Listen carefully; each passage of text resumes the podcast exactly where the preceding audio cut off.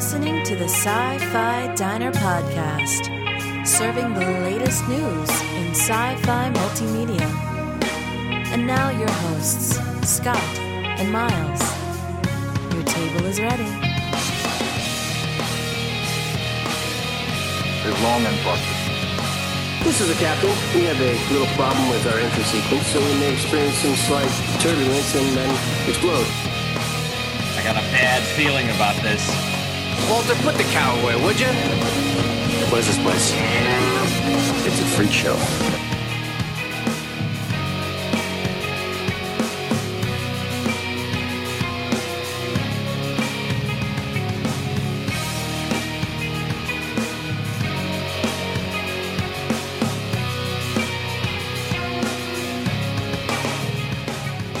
Welcome to the Sci Fi Diner podcast. This is Sci Fi Diner Conversations, episode 87. I'm one of your hosts, Scott Herzog, Good evening. I'm Miles P. McLaughlin. Hello, I'm M. Ciro Garcia. and we have with us a special guest on the show tonight, Mr. Jim Arrowwood. Welcome, Jim. Thank you, Couple. Yeah, it's good to have you back. You've been on, you're no stranger to the show, that's for sure. It's great to have you on here just a little bit. Anyways, how's everyone doing tonight? Doing pretty good. I just came off a convention uh, not too long ago. Yeah, shore leave, shore leave. You and M. That's right. Shore leave. It's Yeah. too bad you couldn't make it this this year. Yeah, it was it was too bad. And uh, well, I'm not the only one. Uh, Jim, you were just at what Ozfest the week before. Yes, that's correct. So my understanding is you got a chance to sit down with Keith R. A. DeCandido, DeCandido. De Canado. Yeah, there you go. I blew his name twice. So Oh, I always blow his name whenever I say it, but but but that sounds like fun. My understand you interv- you interviewed him over at a bar, and so that made it very, really interesting. yes, Oh man, but very good good times. I did not get to any cons these past couple weeks, but I'm okay with that. But Next year, next year we will. I will drag you kicking and screaming if I have to. So uh, let's talk a little bit about what's going on in our world of sci-fi.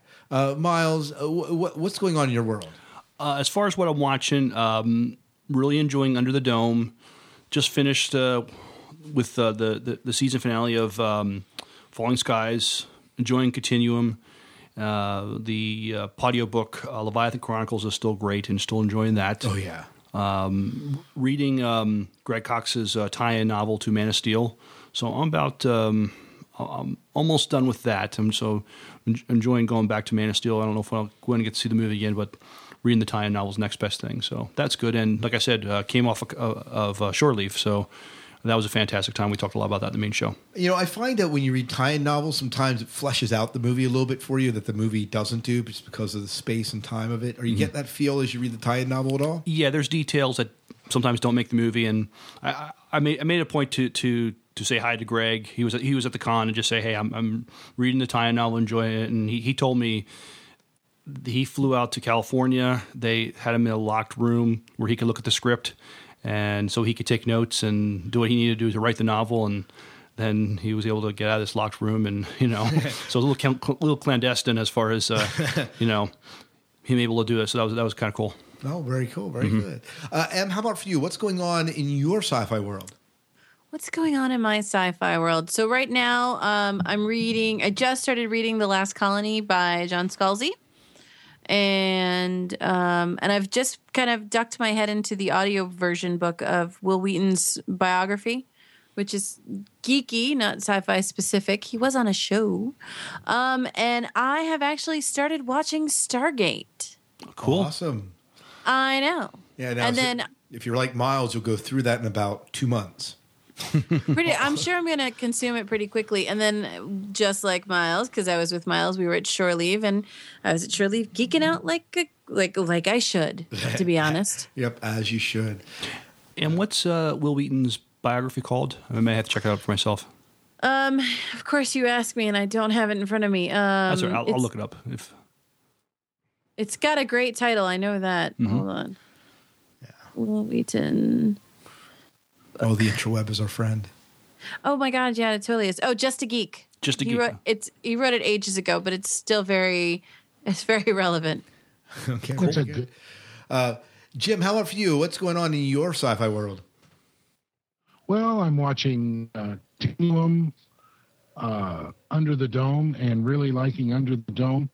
Uh, caught the uh, finale of um Falling Skies. Had some problems with that. I'm looking forward to this weekend going to see Elysium. And currently, I'm reading from History's Shadow by Dayton Ward, and I just got downloaded Burning Man, uh, a Fringe novel. Oh, very so, good. Good. yeah, got a few things going on. Are those the uh, the novel from Fringe? That's what, those are those the prequels? Is that right? Yes, uh, the the first one dealt with how Cortexiphan came to be, and now the second novel, I guess, is about uh, the experiments they did on the kids, uh, and how Olivia how Olivia reacted to that. Um, there's two reviews on Amazon on this book though, and they're not very favorable, unfortunately. But I, I, of course, will read it for myself and decide for myself whether it's good or not. Yeah, it's the best to do that sometimes. Jim, I will consult with you uh, after you read the book, see what you thought of it, because I wouldn't mind checking it out. But if you think it's maybe not worth reading, I may pass it up. Yeah, hu- huge Fringe fans here, that's for sure. So, Oh, I know that. yeah, yeah, absolutely. Well, in, in my sci-fi world, um, I have been, I am, I'm behind on Under the Dome, but that is a, but I am, I am enjoying what I have watched. And I did not watch this season of Falling Skies, nor this season of Continuum so far.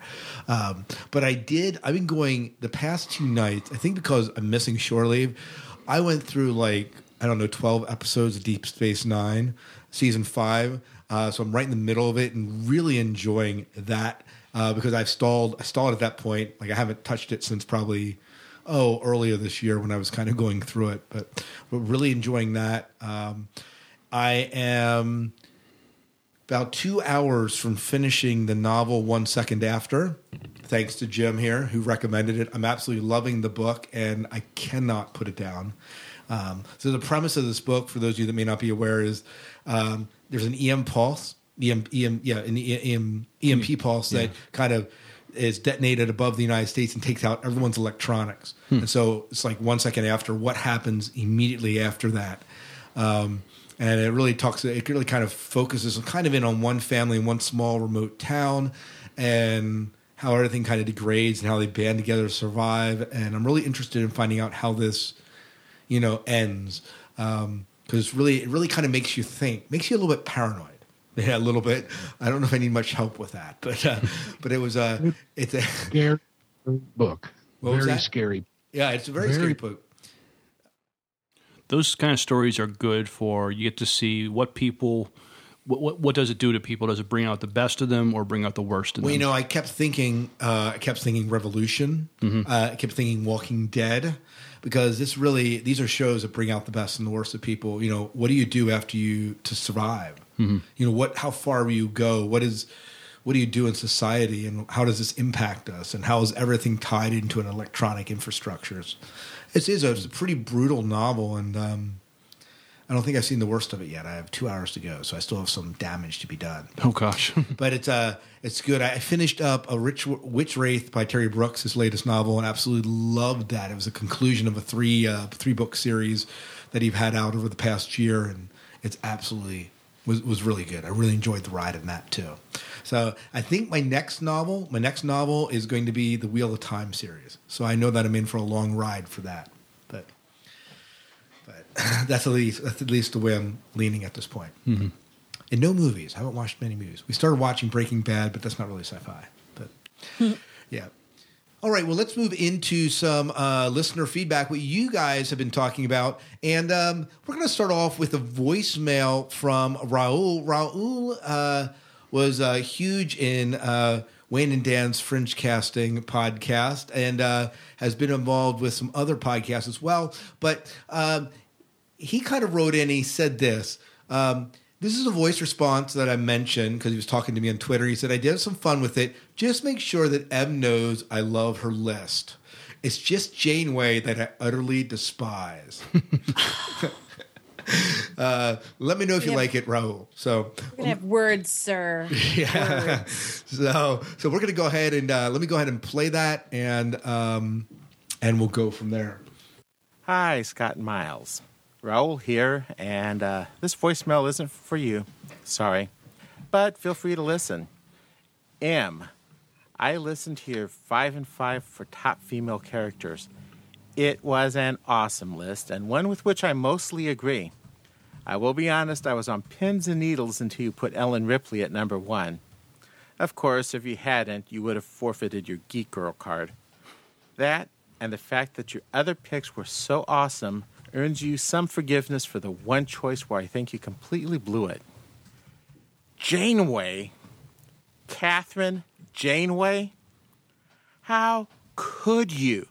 The most despised Starfleet captain of the entire Trek verse?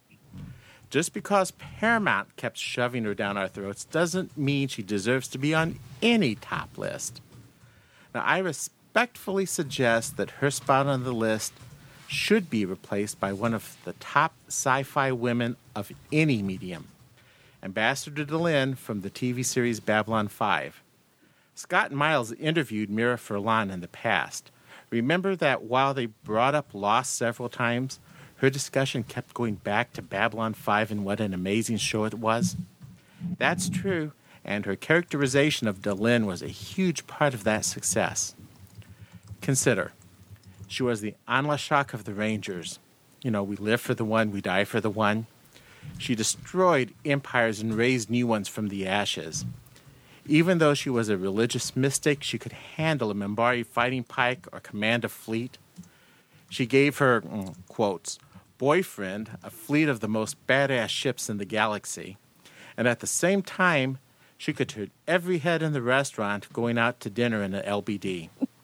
Fact, she makes Myka's little black dress in that Warehouse 13 episodes seem almost lame.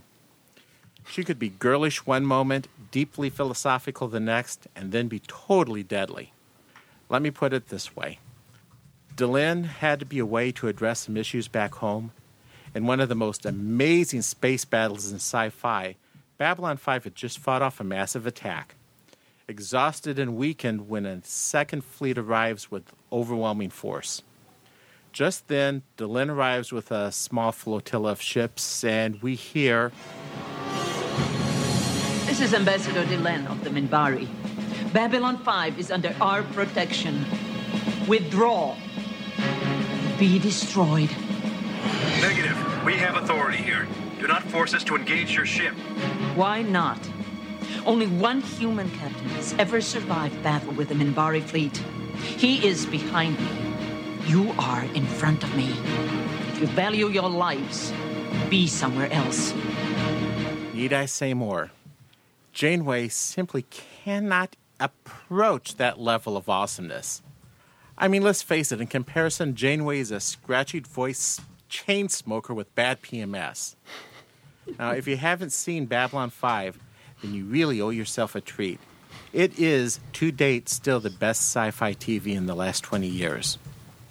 Other than that little point, that really was one of the best fivers in a long time.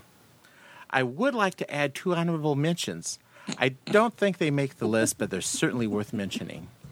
First is Aeryn Sun from Farscape. She's as tough as Ripley or Sarah Connor, but without their gentle side. And the second would be Susan Ivanova, also from Babylon 5. This is another tough as nails lady you definitely want on your side in a tight spot. Driven, snarky, and you can trust her with your life. Well, that's my feedback. I'm looking forward to your thoughts, Raul. All right, thank you, for, thank you, Raul, for that uh, feedback. And uh, so, I, uh, what do you think about uh, what he's what she what what's saying? Uh, and why don't you respond a little bit? What say me? Yes, what say you. I'll tell you. I'll tell you what I have to say, Raúl. What do you say about your change? Mire, chico, yo tengo una, una opinión que yo, yo ya lo tengo todo hecho. Um, sorry, I was getting all. right. I was so mad that no, I'm not mad. I didn't know what language was coming out. Um, The scratchy voice chain smoker Janeway that you have as number three. she wasn't. She was. She's got that elegant, you know, that Hep Katharine Hepburn kind of voice that tells you that she doesn't take any poop from anyone. You know, she's uh, okay. So I do understand not everybody liked Janeway. I never watched Babylon 5. I was never a big fan, nor was I a fan of The Farscape. So, you know, if they have characters like Janeway who are powerful women who, you know, lead with their righteousness in their job, but still with their heart so that they're doing the right thing, then they're basically all the same. And that's awesome. That's totally awesome Yeah, absolutely. that it's an amazing, powerful woman. So I will check those out. right, right. So there. there you go. Janeway's still awesome. So there. Yeah. uh, Jim, how about you? What do you think about uh, what um, what Raul was saying? Uh, uh, I'll tell you what, I really liked Captain Janeway. Uh, I love the character. I love the way it was played. Had absolutely no problem with it. However, I I can't take issue with what Raul has to say about uh, Mira as um, uh, oh geez, now name gets away from me. Delenn for Babylon 5. Yes, and yeah, and I'll tell you what, she she was awesome too, and Susan Ivanova, I, I can't take issue with that either. Uh, it would be really difficult to limit my choices to just five. Yeah, yeah, and I think that's pretty evident here. Miles, how about you? What do you think of this list? Um, I'm not as versed on Babylon 5. That's something else I need to see sometime. Um, but I, I I don't hate on Keith, Kathryn Janeway. I didn't know that she was the most hated captain in, in the Star Trek series. I, I that would be She was misunderstood. but but as far as well, I mean, there's the ones that are more popular, more well liked. But as far as actually hated, I you know that that that would be an interesting poll to see. You know, if we polled that, what would uh, people you know which Starfleet captain in, in, the, in the TV series do you do you hate? the yeah, most? yeah, I guess you know. I guess so. I didn't have a problem with Janeway being in the list, but I understand Mira Furlong also being on that list, as well as being as playing a really strong character. I've only watched like three or four episodes of Babylon Five, so I don't have enough. I don't feel like I have enough background to really mm-hmm. say with certainty. I certainly enjoyed interviewing her, but But those clips that Raul, you know, played for, put put in there in his, in his message was very, you know, very convincing. Of, Oh yeah, absolutely. But there's her times there's, there's times that Janeway was hard nosed too, and Oh, so, heck yeah. And so I think that you could probably play comparable clips for Janeway and say, "See, she's just as you know badass." I, I- I think Janeway's a mama bear. If you mess with her ship, mess with her crew, you know, the claws come out. So That's right. That's right. Yeah, Atta girl. On Babylon 5, Delenn wasn't as aggressive in my mind as Janeway was. The Delenn was more of uh, get people to think her way kind of thing. And that was kind of her art to bring people together, and she led in that way. Uh, you guys really need to see Babylon 5. It is a great series. I know. I know. Raul's been after me for about a year and a half now, and uh, I'm still working my way Jump- through Deep Space Nine. So. All right. Well, thanks, Raul, again for calling in and sharing your thoughts. Um, Colin from across the pond went and saw Wolverine, and he's going to share some of his thoughts. And Colin, of course, is from Trek News and Views. Um, still putting out those podcasts, right? he took a little break. He went on vacation, but he, he he- he's back to recording them again. Yeah, Awesome. So let's go ahead and hear from what Colin has to say. Hi Scott, hi Miles, it's Colin from England. Uh, I just thought I'd drop you a little line. I've been away on holiday in Italy, so I'm playing catch up with the podcast. But uh, I have seen Superman, and I know you've covered it because I've already listened to the two feedback shows that I missed. So I won't go too much into that, but I did like to say that I did enjoy a lot the premise. I thought the action scenes were brilliant. The fighting was totally believable because that's what superhuman people would do. Um, and I thought that nice, modern, up to date feel of it worked a treat. Um, we also seen Wolverine uh, recently, a couple of days ago actually, um, and I liked it. Although it has to be said, it's not the some the samurai story that people may know from the Wolverine comics. It's you know it's a tenuous link to that story in the extreme, and they just use it to go down some other avenues. The action sequences were good. Uh, I, you know, it's in 3D and 2D, and you could see where the money had been spent on the 3D. You know, there's a fight scene on a train and all that type of stuff, and they maximise the use of 3D in that. That said, I don't think if you've seen it in 2D, it would detract anything from the film.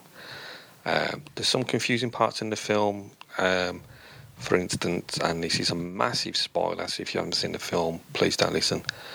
Um, basically, the, the premise is that this Japanese guy wants to take Wolverine's power so he can be immortal himself.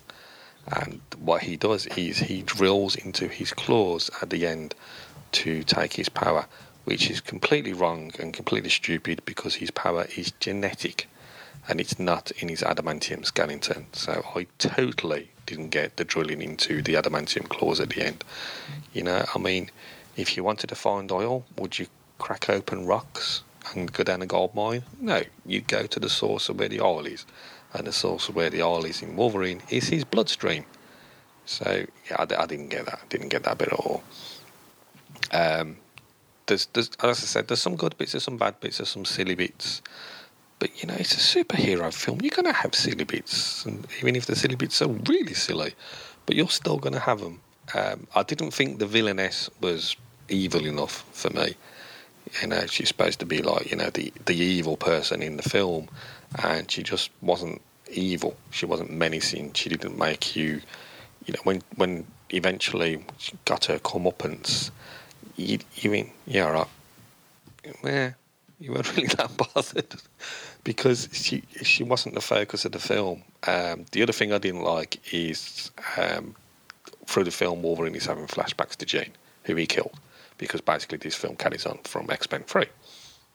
So he's having flashbacks through the film about Jean, and basically he's professing his love for her. And in the film, he falls in love with a Japanese girl while still dreaming about Jean that didn't work because you know he's he's dreaming about one person and sleeping with someone else who knows he's dreaming about this other person.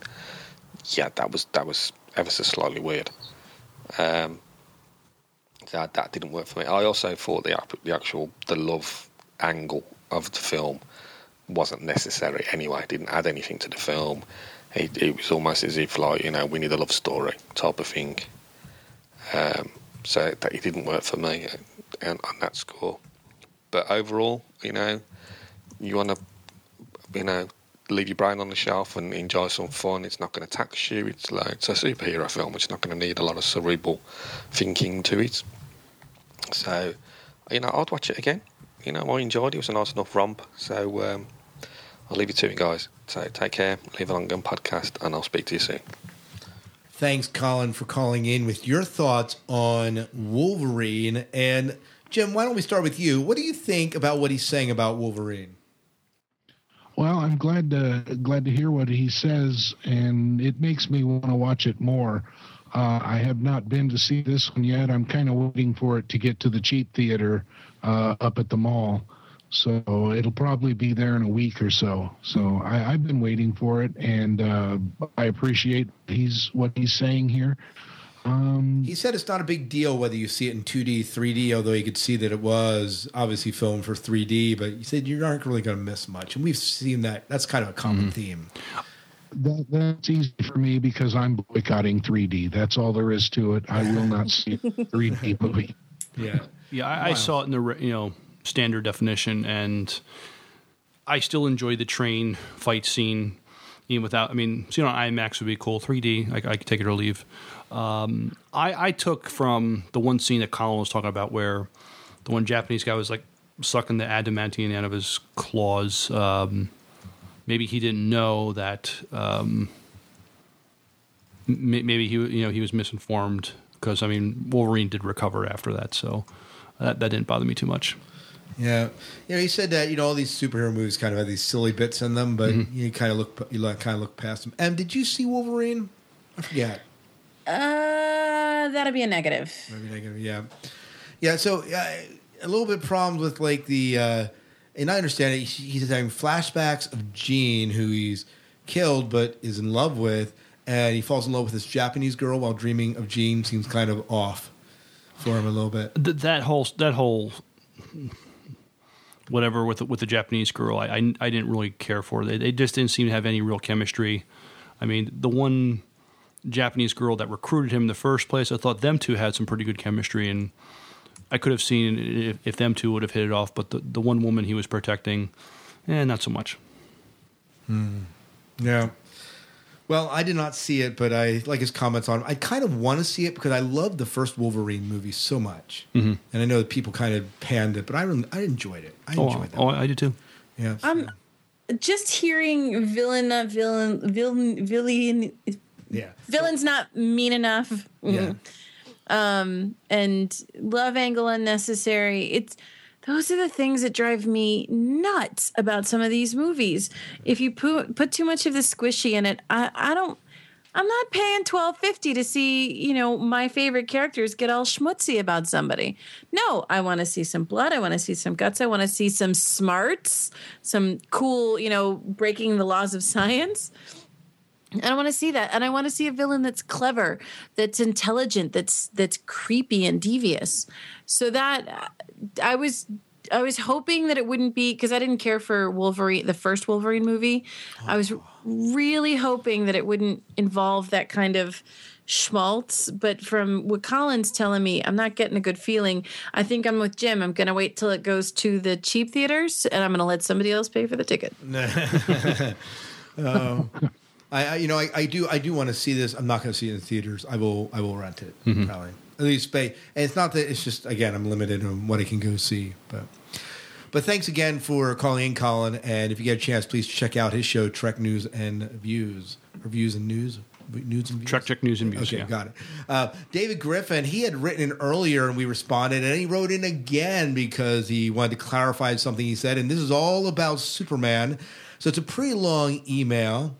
Um, let's uh, let's uh, just read this. And why don't I take the. Um, I'll take the first three paragraphs, and then Miles, you can pick it up, and then uh, and why don't you take the last three? Is that all right? Okay. Sounds so like you got the middle three, Miles, and um, you can wrap it. up. Okay. Okay. This is from David Griff, Griffin, and thank you for writing in. By the way, I think I said the comic book was with the Plutonian was invincible, but it's irredeemable. There's a companion comic called Incorruptible. In Irredeemable, the Plutonian, superficially very similar to Superman, has pretty much all of Superman's powers. He works in journalism and has a secret identity. There is a Justice League of sorts, which he is the most powerful member. He is beloved by all. In Incorruptible, there is an evil supervillain called Max Damage, whose superpower is to grow more and more powerful as long as he doesn't sleep. I wish it happened to me. But Plutonian is flawed as a character. He doesn't have a strong upbringing or moral core to sustain him when he suffers a terrible setbacks, which he tends not to give his power level. He starts making mistakes, though, and something major goes wrong. And in trying to cover up, he gets deeper and deeper, going further and further into questionable than evil actions. When he comes out to his Lois Lane, she not only exposes him, but laughs at him. He cracks, and we find out just how dangerous Superman could be without the moral and ethical core that keeps him from taking those steps. Uh, Max Damage sees it happen. He's also affected by his greatest enemy becoming evil and decides someone has to be good and starts trying to reform. In many ways, this is a more interesting story. By the way, this is kind of, let me give a premise. This is in response to us talking about whether the Superman movie had enough core to it, Mhm. had enough ethical upbringing because we said it wasn't your 1950s good boy Superman. The Boy Scout. So it's Mhm. kind of this response to it. Go ahead, pick up the email, Matt, uh, uh, Miles. Superboy Prime starts out in the Crisis of Infinite Earths in the DC universe. He is in our world, or very, or something very likely where DC Comics publishes Superman comics. Unlike ours, there are no superheroes. His parents adopted him, as it turns out, as he, as he was found in the forest. No rocket, I don't think. He's a decent kid with a girlfriend, but he doesn't quite have the grounded home life and 50 ethics that the real Clark had. Also, there are no superheroes in this world. Superman ends up in, in his world as part of the fighting the crisis, and Superboy then goes with the real Superman to fight against the uh, Anti Monitor. He mean he nearly dies heroically and is ultimately saved by being relegated to a pocket universe with the Earth Two Superman and Lois Lane and, and Alexander Luthor, Lex's son from the uh, universe in which Lex is good. Ultimately, though, he, he grows dissatisfied, having lost his whole world and his chance to be Superman eventually, and starts trying to get out of the paradise pocket. Alexander also feels the same way since he is trying to save the Earth, Earth 2 Lois, who is losing ground to what may be old age. They ultimately break out with uh, the, the somewhat altruistic goal of bringing back the multiverse and Earth 2 so that uh, Lois will get better. The path to this has a lot of questionable actions from Superboy and starts doing things which seem to lead to, to a laudable outcome, but eventually just sink him deeper into the world of the supervillain. Finally, he is fighting the Teen Titans, trying to go easy on him, and he gets angry and kills one. He is horrified, but is forced to keep fighting against an angry group of superheroes. Eventually, having gone way over the line, Clark becomes the universe's greatest supervillain, though not the smartest. You may think this is implausible given that surely Superman is more powerful, but actually the Legion Superman the Legion version of Superboy is much more powerful than the Superman who exists today. Interesting stories. Both show a person with Kryptonian powers who lack the level of solid ethical core and devotion to humans. Uh, and doing the right thing who both go wrong and show people how bad Superman can get without those features. I may have gotten a few things wrong here, but you should be able to look up the stories online. Irredeemable and Incorruptible are published by Boom Studios. Very good, by the way. There was another time travel story, can't remember which one, in which three villains from the Legion of Superheroes 30th Century, villains who fought the Legion, called Saturn Woman, Cosmic Man, Light- and Lightning Lord, come back in time and subvert Batman and Superman's origins. They bring the two children up with um, questionable morals, and it works. Superman and Batman become their enforcers and conquer the world. The DC heroes are hunted down and murdered by the pair of them. Ultimately, they find out what has happened and end up keeping it all from happening. What this again demonstrates, though, is that Superman is only who he is because of how he's raised, and that he and what he therefore believes. Jor-El and Lara may have had him as their child, but John and Martha Kent really created who he is. I know right. this story. Yeah. I read this. Which it's, one? It's very cool. The one he's talking about where Superman and Batman are brought up differently and they're just total D bags. And then they go they realize what's going on and go to fix it back. It's a great story. Yeah, and you know, he's kind of I think the argument here, the background of this argument is that, you know, that the new Superman, you know, Man of Steel, didn't quite carry the ethical side as much as people wanted. Wasn't that your feeling from what people were saying, Miles? From the, from the email we discussed last time, yeah. Yeah, and so this is kind of just kind of supporting that if you don't have this in Superman, this is what happens. Now, I didn't. I'm again, you know, we we, we really need Jeffrey on here to talk about this because he would be mm. familiar with all these stories much better than I would. Uh, because I, you know, again, I, I, have very limited knowledge with the comics, but um, this is kind of what he's saying. This is if you don't have Superman brought up the way he was, this is what he becomes. Mm-hmm. So, Jim, have you read any of the Superman comics? Not for many, many years. Yeah. Uh, so I, I, am not familiar with this at all. Yeah. So I don't know, but but but um, you, you saw you, you read the one where they go back in time, and you and, mm-hmm. and so you enjoyed it, but it does it does you know, it all has to do with the upbringing. If you don't have that moral and ethical upbringing, you have a different Superman and a different Batman. It's a yeah, it's about nurture, not nature. Yeah. So it is it is John and Martha Kent who you know, they I agree with that statement. They they are the ones who created the Superman that we get. And it makes sense when we see all the different Supermans you know you get a different john and martha kent. And in this movie it's a very it, to me it's a very different john and martha. And i like them because they're they are much more believable. They're much more human. Right. Yeah. At the same time because they are very different this changes the superman that we get in the movie then. Mm-hmm. yeah. But I, I, at his core though there is you know i, I still think that the superman we saw in man of steel still wants to do the right thing. It's just that he has struggled more growing up, and that he's, um, um, you know, just just had to deal with a lot more. But but uh, mm-hmm. because we see, despite the fact when even when the crap is thrown at him, he doesn't. Uh, you know, he, he could let that that that school bus of, of children die and, and let Pete Ross drown in that in that lake. But even after the, Ross mistreats him, he goes back in and gets him. So, th- despite the fact that this this Martha. Uh, and uh, John are, Kent are, are not the same that we've had in the past. They're still, I think, inherently good people, and still raise Clark to be a good person. It's just that they're just a little bit the rose-colored glasses that uh, of the people who wrote them in the past isn't there. I think that this is a more realistic set of eyes.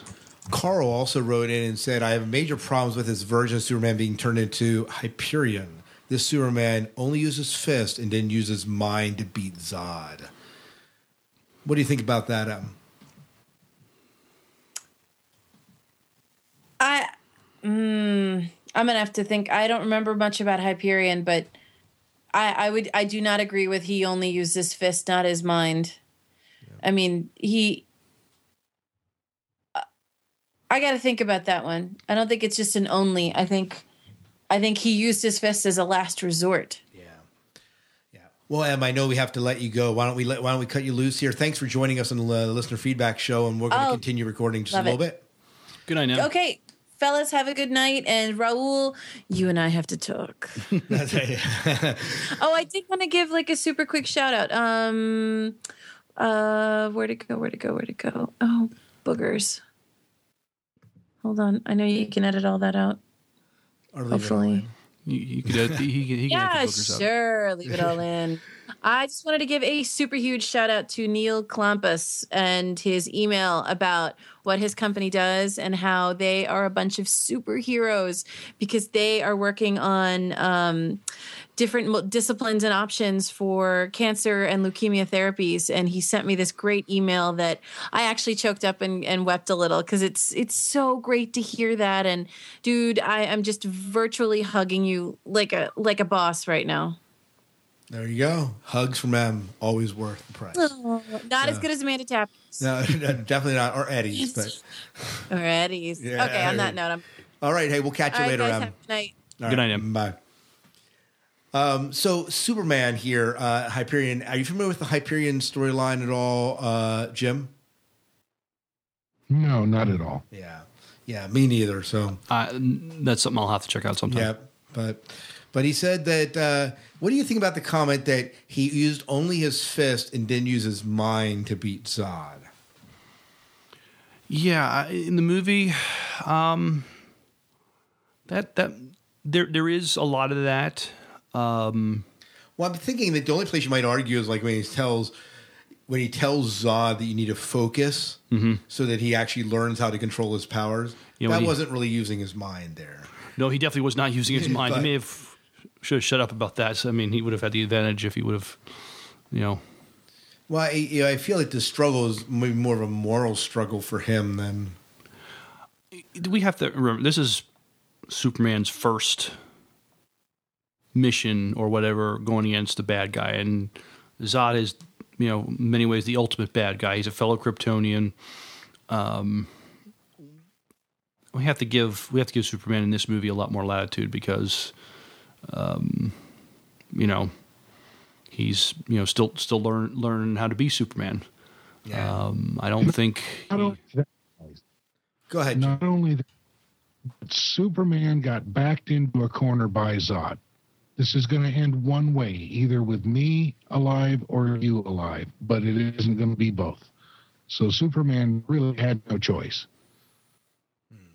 Yeah, it's very true. Very true. Well, yeah. Well, you, well, well, well, at the end of the movie, I mean, Zod put him in a, in a compromised position. You know, I mean, Zod was going to fry these people with his uh, Fry the family in the train station. with, right? with with his heat vision. I mean, so there, that's the only thing he could have do is just he had he had he had Zod's neck in his hands. That was the only thing he could do. So, but it, it has definitely generated some interesting discussion. No, absolutely. Thanks, Carl, and thanks as well. Um, thanks, David, for writing in and giving us your continued thoughts on that. And uh, if you have anything more to say of it, we'll share it on the show. But we appreciate you writing in and letting us know letting us know your thoughts. Let's chat about a little bit of TV now. Let's chat about Falling Skies. I, of course, am not watching it, but you guys both watched a finale here, and uh, Miles, let's hear from you first. Well, what uh, what was your impressions of the of this being the wrap up to the season? It wasn't bad. Um, this has not been the most satisfying season to me. That's right. You were discussing whether you, you thought it would even be renewed, and of course, they renewed it for then for a fourth season. Yeah, so uh, the ratings must still be be strong enough to do that. Um, but yeah, just uh, not not not very. Like I said, this was not the most satisfying season to me. Um, as far as the season finale goes, um, it, it's kind of funny. They sort of the big battle is all at the beginning, and then they it's dealing with the aftermath, and then them dealing with the, with the Volm. Um, and the Volm say, you know, well, we're we're going to relocate you. We'll, we'll do the fighting, and you know, for, of course, uh, you know the, the resistance protests at first, but you know, to, to, to basically just go along with it. We'll you know, all right, we'll we'll, we'll leave the.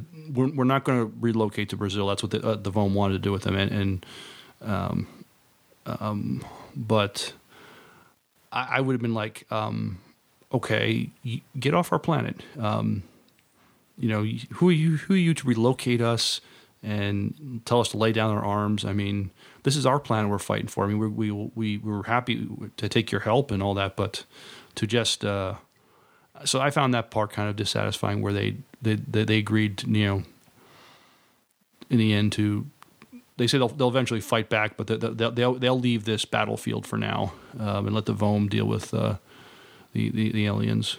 So, yeah, Jim, how about you? you, you uh, t- what your your reactions to the finale of of Falling Skies this season? I'm I'm right with Miles on what he said about that. I could not believe that Colonel Weaver laid his rifle down and was ready to just go off to a concentration camp in Brazil. I mean, that completely blew me away. I would more have expected him to say, okay, guys, now we got a two front war we're fighting.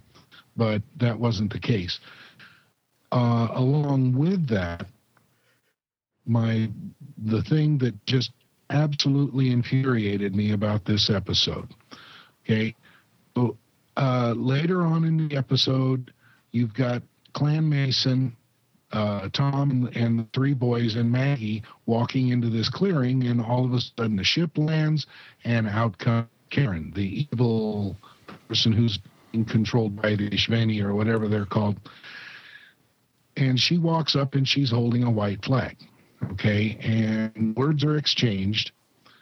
And all of a sudden, this paragon of virtue this pillar of morality, this former president of the United, States, shoots Karen while holding a flag of truce. And I mean, that was just over the line. It was absolutely horrible. And I think this show has finally jumped the shark. And I think I think it's uh, downhill from here unless they get a new writing team next year. So I was I was very disappointed with the finale. Now, will that keep you, Jim, from going back and watching it next year, or will you give it a chance next year? Oh no, I I'm open minded enough that uh, of course I'll give it a chance, but um, you know I'm not going to let one episode uh, ruin it for me. I I normally I do not sit pick apart television shows, movies, or anything. Uh, a lot of the things that I hear that are flawed here and there, um, I hear about on on the diner and other podcasts listen to, and and I'm not watching a show for that. I want a good story. I want to enjoy what I'm watching. So my capacity to suspend my disbelief, I think, is is quite high. But when something like that happens, uh, I'm sorry, I I cannot I cannot condone something like that. The writers were just so far off, it, it wasn't even funny. Mm. Mm. That does seem out of character from Tom Mason, that's for sure. I mean, Tom Mason was under the impression that, you know, uh, Anne and his daughter were, were dead. But, yeah, I mean, when you hold, I mean, there's just some things. You, you, you hold a white flag of truce, you know, there is just. Eh, you, you, do something like that, you can't necessarily be trusted anymore. I mean, I understand his pain, yeah. but you know, There's just He did it in front of his kids for crying out loud. right, Right. so He's he's a teacher. Uh, he should realize, like any other teacher, that no matter what we do, uh, teacher is a teacher twenty four seven, Mm-hmm. and whatever we do is is teaching somebody something. Yeah. You would expect, especially as a history teacher, you would think. Yes. Um, yeah. Well, so not high thumbs up for the finale of this this season. That's for sure. Yeah, I, I gotta think that.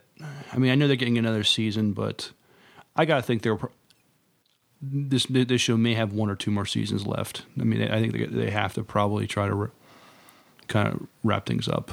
I mean, f- five seasons for any show is is good in this day and age, but Right. So this will be what season four coming out? yeah. Yeah. So it wouldn't surprise me if they just this, if, if we if this might be their last season, but we'll have to see. Now, Jim, are you with Miles on the fact that he he has felt that this season has been a little lackluster overall as far as the writing goes? Um, and I I don't totally agree with that. I think there were a few episodes that were really really intense. Um, if you recall the one where uh, Hal had Tom hostage, um, what was that about a month ago, about four episodes ago. Uh, that was the most intense episode I had seen. I I really thought that uh, liked. I gotta say, I like season three a little bit better than I liked season two.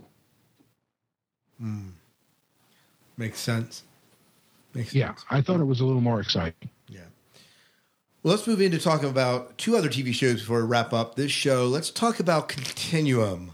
Uh, both of you guys are watching Continuum. How is Continuum unraveling for you, Jim? Let's start with you. Okay, um, so Kira has finally revealed uh, her secrets to her partner, um, and that has really added a lot to the show, I think. Uh, but this recent trend with Julian coming out of the of of um, as as a real bad guy is starting to get really gripping. I mean, he walks into a room and has gunned several people down in the future, uh, and he's looking like uh, if he keeps going the way he is, I think he'll probably make Kagame look like a Red Cross volunteer. Yeah, that's probably true. Miles. what I liked about that scene was it, it, things are just not totally black and white with this show. I mean, you you you know liberate. You know, obviously, Kira's fighting against Liberate, and sort of she works for the corporate Congress, or you know, is one of their law enforcement officers. But the corporate Congress has done some really detestable things. I mean, this this factory uh, there, there's the, there's thousands of people that are in there um, serving life sentences. They they put this is like 30 years before Kieran and and Liberate go back to uh, our, our time period. But if if if you you know basically basically if you've defaulted on your debts, you serve a life sentence. They basically you basically get enslaved. But what they'll do is they'll put a chip in you, and I don't know you know if you're conscious or not, but basically you're just a, a automaton and you're assembling more of these chips or whatever to to make this this this um, uh, slave uh, uh, labor group thing. And so he he said, you know, he, his one of his lieutenants said, you know. About rescuing these people, he said we can't save these people. It's it's not possible. Because I remember when when uh, Kira was saying he's killed ten, tens of thousands of people, but if if he's right, these people couldn't have been saved to begin with, and so it, it's interesting how uh, I, I love this show. It's just uh, it's it's it's not everything is not black and white. Um, it is so complicated. yeah. And they just upped the ante in this season, you feel like. Oh yeah, the season two has been great. I mean, I love season one, but I love season two even more. Well, that's a good sign. Yeah. Yeah. Good sign when you get into the There, show. so there has not been that episode of Continuum. Oh, good. Well, I might have to. Uh, I might have to do that when I get some time here, if that ever happens. But uh, very good. How about Under the Dome? Under the Dome, we had a new episode drop last night. Did you watch the latest episode? I'm caught up in Under the Dome, Yeah. Under Dome and and Jim, you too. Yes, sir. Okay, Miles. Why don't we start out with you this time? What's going in with Under the Dome? How's it? How's it faring? It's uh, well, a lot of the people we, we talked about earlier about situations that either will bring out the best in people or the worst in people. But in the last two episodes, we was we really saw what what brings out the worst in people. I mean, we had people rioting in the streets and um, looting the stores and stuff, and um, the, the, sheriff she's only has only a handful of people to try to help keep keep order and stuff. And so we we saw things really go to pot uh, the last uh, two episodes. Um, uh, we saw so, but but but still, it's still good. I mean, it's, right. it's really. I mean, uh, we're just seeing what's happening.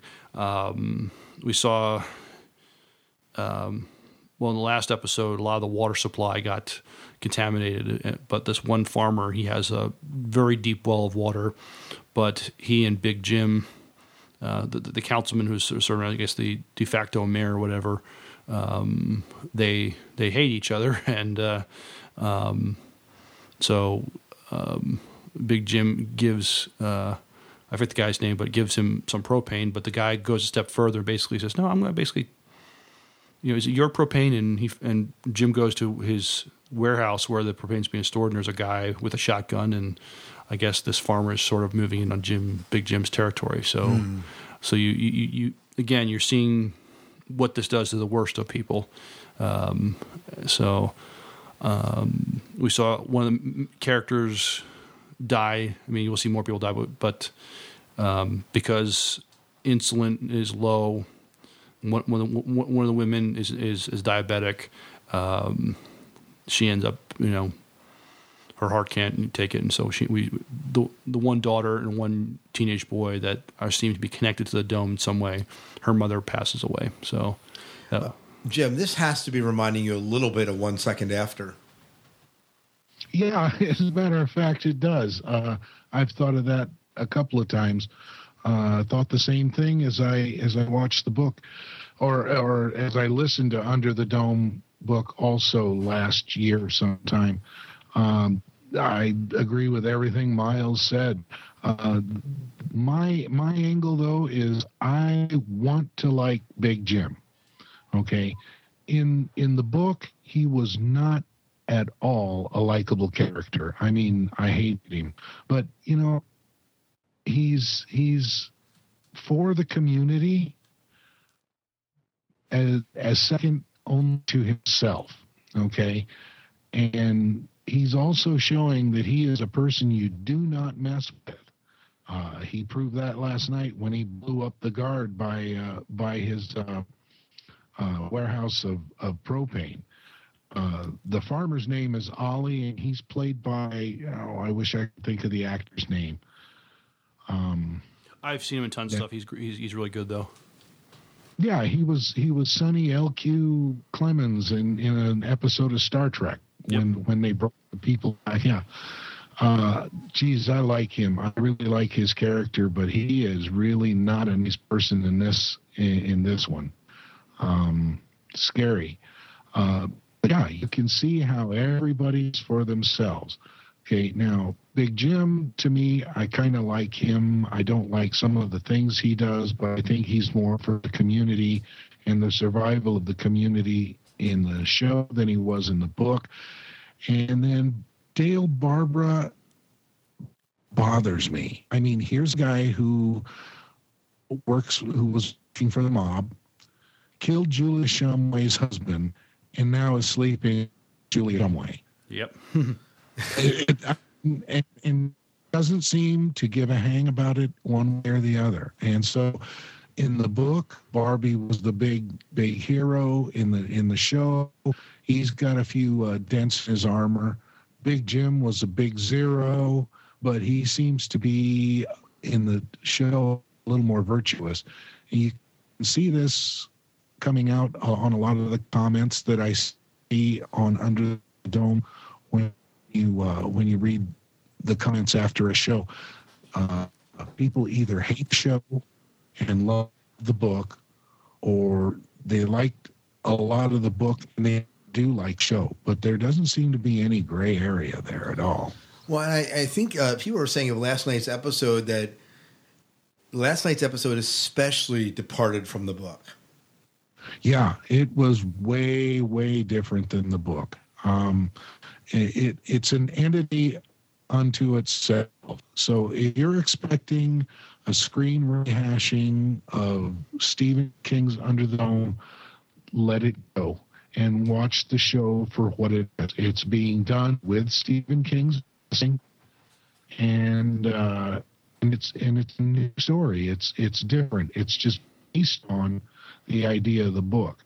And if you've ever read the book, they they absolutely could not make a movie or a TV show out of what went on in that book because it was extremely graphic. Mm. Yeah. Yep, absolutely. Well, uh, thanks, guys, for sharing about Under the Dome. Anything else we want to talk about before we wrap up the show here? I think we hit most of the major Yeah, shows I, that are think, out. I think we covered it. Yeah. Yep. All right. Well, thank you both for joining us tonight. Miles, you're always here, but thanks, Jim, for uh, joining us tonight to talk about the uh, some of the comments that came in from listeners and also your thoughts about the Fallen Skies finale, Continuum and Under the Dome. Ah, happy to do it. Thanks for inviting me. Yeah, it was no problem at all. I believe it's time for us to wrap up the show. Before we get out of here, though, if you have any comments or thoughts about the upcoming weeks under the dome, or any of the films that you're going to see, or any books that you're reading, or any more thoughts on Superman about him being an ethical or unethical Superman, uh, we would love to hear from you. You can call us at 1 508 4343 or email us at the sci fi diner podcast at gmail.com. But I believe that's about it. Thank you so much for tuning in. All right. Till next time. Good night and good luck. Applause. Thank you so much for visiting the Sci Fi Diner. We hope you enjoyed the food and the service and the conversations. If you'd like to share your thoughts regarding what we've talked about, or tell us what you're watching or reading, flip open your communicators and contact us at 1 888 508 4343 or click the SpeakPipe link at sci fi diner podcast.com or send an MP3 or typed email to sci fi diner podcast at gmail.com. You can also join the conversation on our Facebook fan page at facebook.com slash sci-fi diner. We'll share your thoughts on our listener feedback show. If you'd like to support the diner beyond the conversation, you can always throw some coins in the tip jar at sci-fi diner podcast.com.